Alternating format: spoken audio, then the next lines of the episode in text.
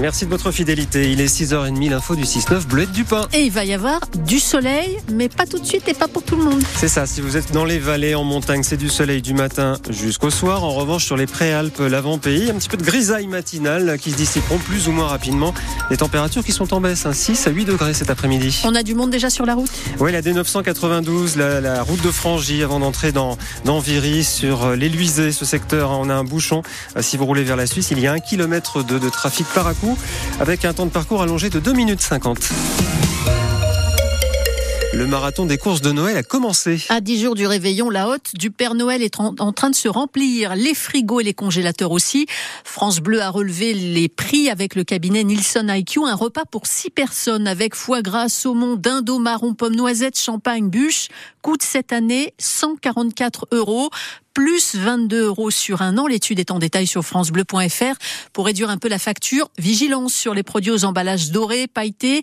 Vigilance aussi sur les promotions, dit Emmanuel Kahn, qui est expert prix et inflation chez Nielsen IQ. Parfois, le même produit au rayon festif était plus élevé que dans son rayon d'origine. Un point de vigilance de la part des consommateurs, c'est effectivement euh, même à l'intérieur du magasin, peut-être aller voir aussi euh, le produit euh, identique dans son rayon euh, habituel. Donc oui, il y a campagne de promotion, mais effectivement, être bien vigilant, regarder effectivement le prix au kilo. Hein. Cela reste important en fin d'année en tout cas. Dans une heure, on demandera au patron de magasin Super U de l'agglomération de Chambéry si la grande distribution profite de la période pour augmenter ses marges. Philippe Herrera sera notre invité. Dites-nous quel choix vous faites, vous, face à la hausse des prix, si vous avez décidé, en revanche, de vous faire plaisir malgré tout. Euh, et puis on verra, hein, en janvier, on mangera des L'antenne est à vous, 0806 0010 10. Laurence faisait ses courses hier dans une grande surface de l'agglomération d'Annecy. Elle a déjà fait ses choix. Très clairement, on fait attention à ce qu'on achète. Euh, je prends plus de foie gras, par exemple. Euh, le saumon fumé, je sais pas, je vais, j'hésite.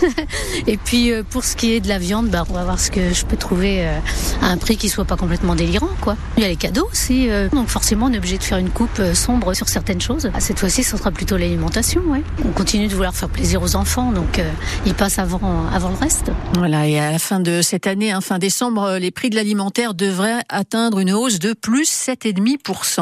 La vigilance orange au cru euh, mercredi matin ne signifie pas la fin des inondations et des glissements de terrain. Le trafic de l'aéroport de Chambéry a été suspendu presque toute la journée. Hier, les capteurs de la station météo nécessaires à la sécurité des vols étaient sous l'eau. Le niveau du lac du Bourget atteint 3 mètres, presque le record de la crue de 1990. Le niveau devrait rester élevé pendant encore plusieurs jours. Hein. Ça va dépendre du débit du Rhône. Plusieurs habitations ont d'ailleurs été évacuées ces dernières heures en Chautagne, au hameau du Portou, à Chindrieux. Certains habitants avaient encore 30 à 60 cm d'eau dans leur maison hier soir. En Haute-Savoie, la 40 a été rouverte entre Bonneville et Cluse. Après la chute d'un pylône à très haute tension à hauteur de Vougy, une coulée de boue a aussi interrompu la circulation des TER entre Annemasse et Régnier. Pas de reprise du trafic annoncé pour le moment. De nombreuses routes restent coupées ce matin dans les deux départements après des éboulements à Montvalzan, M-la-Plagne, Saint-Julien-de-Montdenis, à Saint-Sorlin d'Arves aussi, comme le mois dernier, hein, mais pas de la même ampleur. Vous avez tout le détail de ces routes coupées sur francebleu.fr.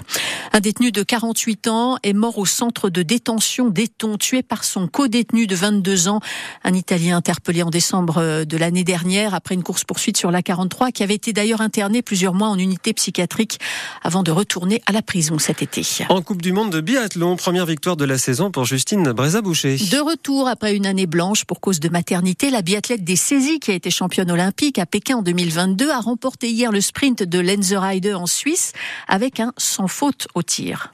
J'étais vraiment heureuse, d'autant plus que j'ai aimé la manière. Et puis après sur la piste, c'était une bataille, mais euh, vraiment très heureuse euh, en passant la ligne d'arrivée. C'est une course pleine et euh, je, suis vraiment ravie.